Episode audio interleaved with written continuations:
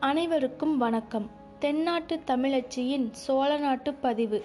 முதல் பாகம் புது வெள்ளம் அத்தியாயம் எட்டு. பல்லக்கில் யார்?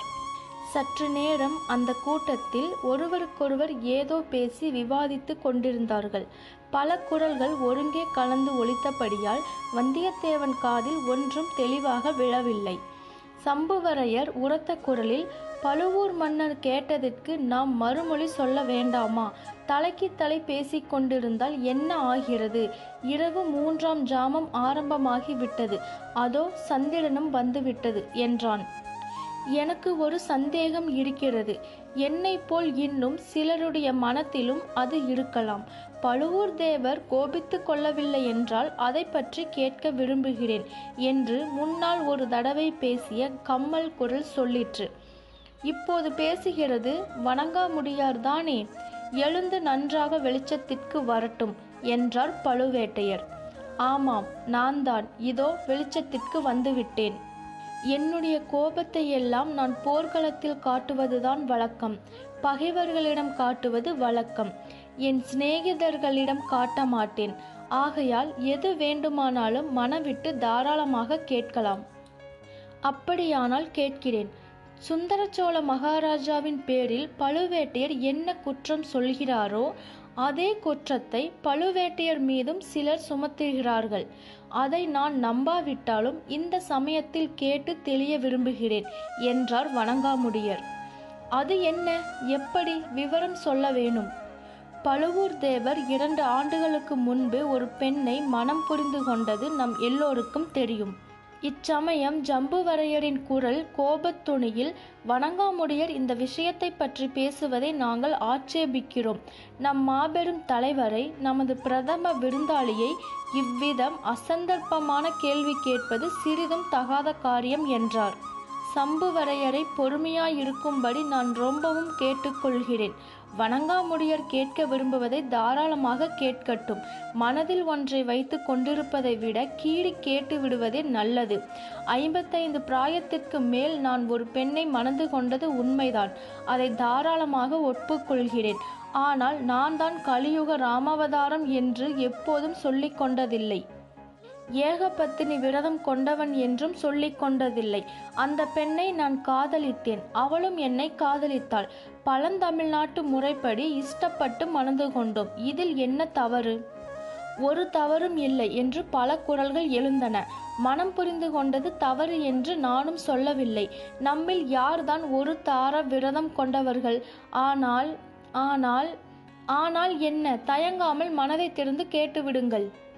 புதுமணம் புரிந்து கொண்ட இளையராணியின் சொல்லை எல்லா காரியங்களிலும் பழுவேட்டையர் கேட்டு நடப்பதாக சிலர் சொல்லுகிறார்கள். ராஜரீக காரியங்களில் கூட இளையராணியின் யோசனையை கேட்பதாக சொல்லுகிறார்கள். தாம் போகும் இடங்களுக்கெல்லாம் இளையராணியையும் அழைத்து போவதாக சொல்லுகிறார்கள். இப்போது கூட்டத்தில் ஒரு சிரிப்பு சப்தம் எழுந்தது. சம்புவரையர் குதித்து எழுந்து சிரித்தது யார்? உடனே முன்வந்து சிரித்ததற்கு காரணம் சொல்லட்டும் என்று கர்ஜித்து கத்தியை உரையிலிருந்து உருவினார். நான் தான் சிரித்தேன். பதற வேண்டாம் சம்புவரையரே என்றார் பழுவேட்டையர். பிறகு வணங்காமுடியாரே. தாலி கட்டி மணந்த மனைவியை நான் போகும் இடத்துக்கெல்லாம் அழைத்து போவது குற்றமா? அவ்விதம் நான் பல இடங்களுக்கு அழைத்து போவது உண்மைதான். ஆனால் ராஜரீக காரியங்களில் இளையராணியின் யோசனையை கேட்கிறேன் என்று சொல்வது மட்டும் பிசகு. அவ்விதம் நான் ஒரு நாளும் செய்வதில்லை. அப்படியானால் இன்னும் ஒரே ஒரு சந்தேகத்தை மட்டும் நிவர்த்தி செய்யும்படி பழுவூர் தேவரை வேண்டிக் கொள்கிறேன். அந்த புறத்தில் இருந்திருக்க வேண்டிய பல்லக்கு இங்கே நாம் அந்தரங்க யோசனை செய்யும் இடத்திற்கு ஏன் வந்திருக்கிறது? பல்லக்கிற்குள்ளே யாராவது இருக்கிறார்களா இல்லையா? இல்லை என்றால் சற்று முன்பு கேட்ட கணைப்பு சத்தமும் வளையல் குலுங்கும் சத்தமும் எங்கிருந்து வந்தன? இவ்விதம் வணங்காமுடியார் கேட்டதும் அந்த கூட்டத்தில் ஒரு விசித்திரமான நிசப்தம் நிலவிற்று. பலருடைய மனத்திலும் இதேவித எண்ணமும் கேள்வியும் தோன்றியிருந்தபடியால் வணங்காமுடியாரை எதிர்த்து பேச யாருக்கும் உடனே துணிவு ஏற்படவில்லை. சம்புவரையரின் உதடுகள் ஏதோ முணுமுணுத்தன. ஆனால் அவர் வாயிலிருந்தும் வார்த்தை ஒன்றும் கேட்கவில்லை. அந்த நிசப்தத்தை கிழித்து கொண்டு பழுவேட்டையர் கணீர் என்று கூறினார். சரியான கேள்வி. மறுமொழி சொல்ல நான் கடமைப்பட்டவன். இந்த கூட்டம் கலைவதற்கு முன்னால் உங்கள் சந்தேகத்தை தீர்த்து வைக்கிறேன். இன்னும் அரை நாளிகை பொறுத்திருக்கலாம் அல்லவா? அவ்வளவு நம்பிக்கை என்னிடம் உங்களுக்கு இருக்கிறதல்லவா? இருக்கிறது இருக்கிறது. பழுவேட்டையரிடம் எங்களுக்கு பரிபூரண நம்பிக்கை இருக்கிறது என்று பல குரல்கள் கூவின. மற்றவர்களை காட்டிலும் பழுவேட்டையரிடம் எனக்கு பக்தியும் மரியாதையும் குறைவு என்று யாரும் எண்ண வேண்டாம். அவர் மனத்தை திறந்து கேட்க சொன்னபடியால் கேட்டேன். மற்றபடி அவர் இட்ட கட்டளையை நிறைவேற்ற சித்தமாயிருக்கிறேன்.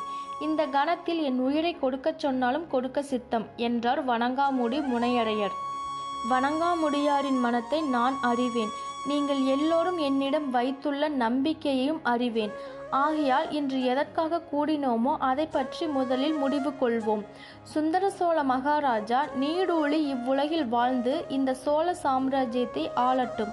ஆனால் ஒருவேளை ஏதாவது அவருக்கு நேர்ந்துவிட்டால் வைத்தியர்களுடைய வாக்கு பழித்துவிட்டால் சில நாளாக தோன்றி வரும் தூமகேது முதலிய உட்பாதங்கள் பலித்துவிட்டால் அடுத்தபடி இந்த சோழ சாம்ராஜ்யத்தின் பட்டத்திற்கு உரியவர் யார் என்பதை நாம் தீர்மானிக்க வேண்டும். அது விஷயமாக தங்கள் கருத்தை தெரிவிக்கும்படி கோருகிறோம். தங்களுடைய கருத்துக்கு மாறாக சொல்லக்கூடியவர் இந்த கூட்டத்தில் யாரும் இல்லை. அது சரியல்ல. ஒவ்வொருவரும் சிந்தித்து தங்கள் கருத்தை வெளியிட வேண்டும்.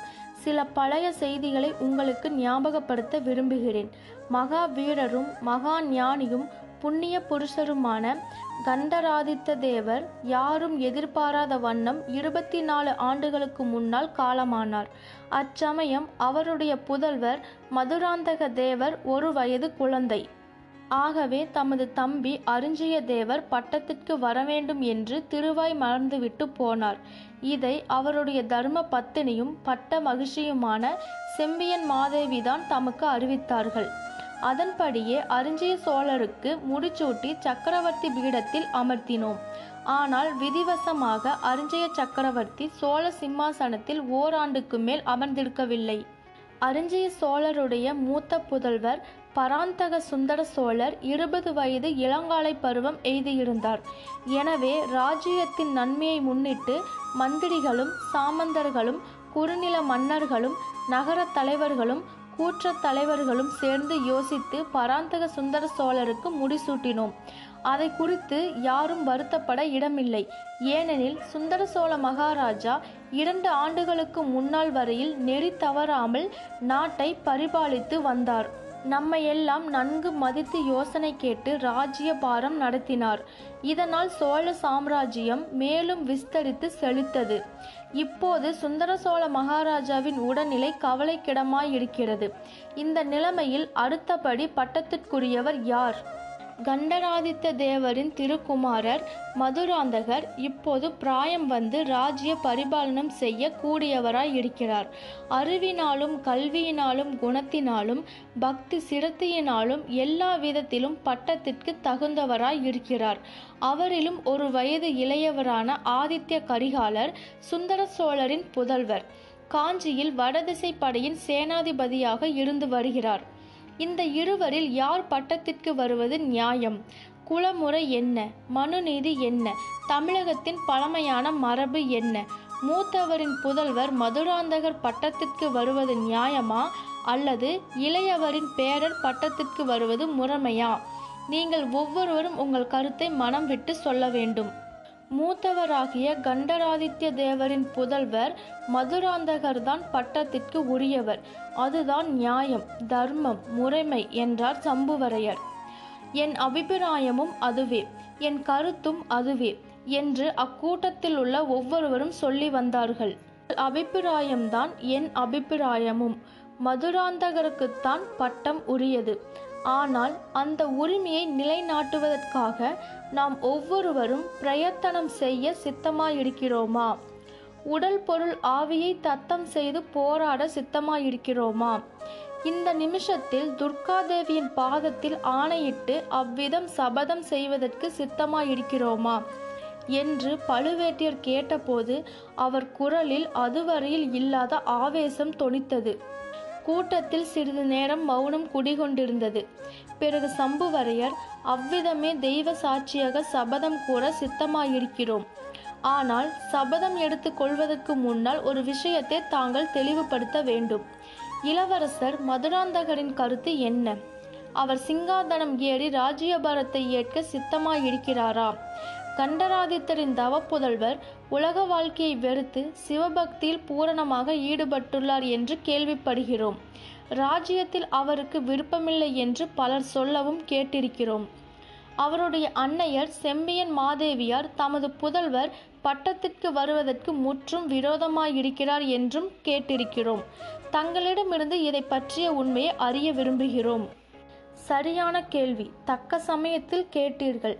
இதை தெளிவுபடுத்தும் கடமையும் எனக்கு உண்டு. முன்னமே சொல்லியிருக்க வேண்டும்.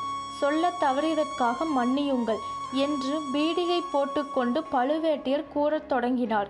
செம்பியன் மாதேவி தமது ஏக புதல்வரை ராஜ்யபார ஆசையிலிருந்து திருப்பி சிவபக்தி மார்க்கத்தில் செலுத்துவதற்கு பிரயத்தனப்பட்டு வந்தது நாடு அறிந்த விஷயம்.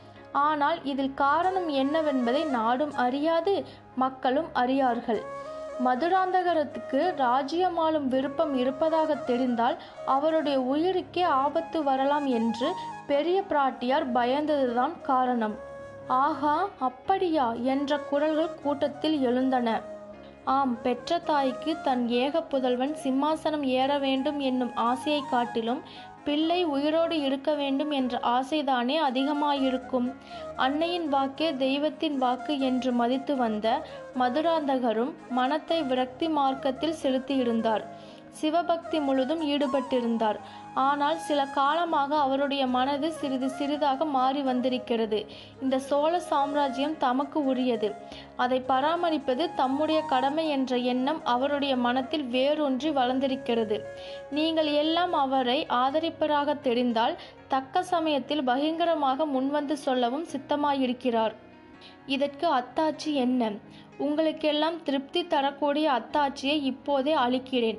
அளித்தால் அனைவரும் பிரமாணம் செய்ய சித்தமாயிருக்கிறீர்களா? பல குரல்கள் இருக்கிறோம் இருக்கிறோம் என்று ஒலித்தன. யாருடைய மனத்திலும் வேறு எவ்வித சந்தேகமும் இல்லையே? இல்லை இல்லை. அப்படியானால் இதோ அத்தாட்சி கொண்டு வருகிறேன். வணங்காமுடி முனையரின் சந்தேகத்தையும் இப்போதே தீர்த்து வைக்கிறேன் என்று கூறிக்கொண்டே பழுவேட்டையர் எழுந்தார். கம்பீரமாக நடந்து அங்கே சமீபத்தில் வைக்கப்பட்டிருந்த மூடு பல்லக்கின் அருகில் சென்றார். இளவரசே பல்லக்கின் திரையை விலக்கிக் கொண்டு வெளியே எழுந்தருள வேண்டும்.